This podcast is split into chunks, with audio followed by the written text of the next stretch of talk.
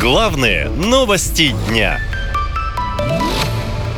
Сколько платит Соловьеву? Телеведущий хотел воевать за Израиль, но передумал. Я еврей, никогда этого не скрывал. В 2004 году, когда была напряженность такая тоже, я отдавал интервью к этой молодежной еврейской газете, я сказал, что если бы в Израиле началась война, то как еврей я бы поехал туда защищать мой народ.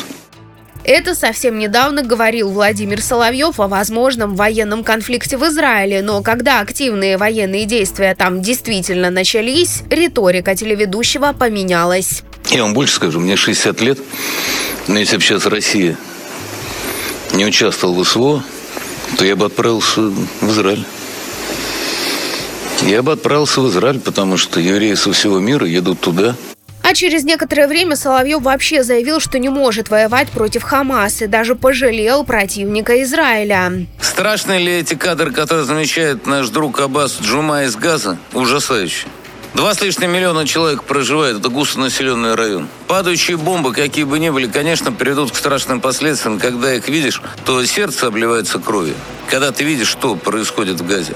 Россияне в соцсетях не понимают, почему у Соловьева сердце крови не обливалось, переживая о мирных людях на Украине. Более того, он не один раз призывал сносить квартал за кварталом в крупнейших украинских городах. А Киев? Киев разобрать. Одессу разобрать. Харьков, Днепр, Львов, Ивано-Франковск. Значит, сегодня должны туда пойти удары. Гораздо более жесткие, чем те, которые идут сейчас. Это война. Соловьев даже называл себя террористом. Я вообще террорист.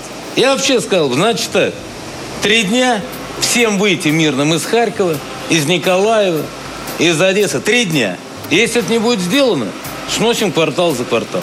Эксперты уверены, что Владимир Соловьев будет говорить то, за что ему платят деньги. А это немало. Судя по утечке данных Федеральной налоговой службы, в 2020 году Соловьев заработал 101 миллион рублей. Очевидно, что после начала спецоперации эти суммы увеличились в разы, уверены журналисты-расследователи. Тогда 84 миллиона он заработал в своей же собственной компании «СВ Консалтинг». Это пиар-контора, сайт которой даже не функционирует. Хорошую зарплату Соловьев получает и в ВГТРК. Причем деньги ему платит не только «Россия-1», где он ведет свое ежедневное шоу, но и «Радио России». На полученные от них 17,5 миллионов он ежегодно мог бы покупать новую квартиру в Москве. Соловьев предпочитает иностранные автомобили. Особенно ему дорог немецкий концерн «Мерседес». Чаще всего Владимир ездит на Майбахе стоимостью около 12 миллионов рублей.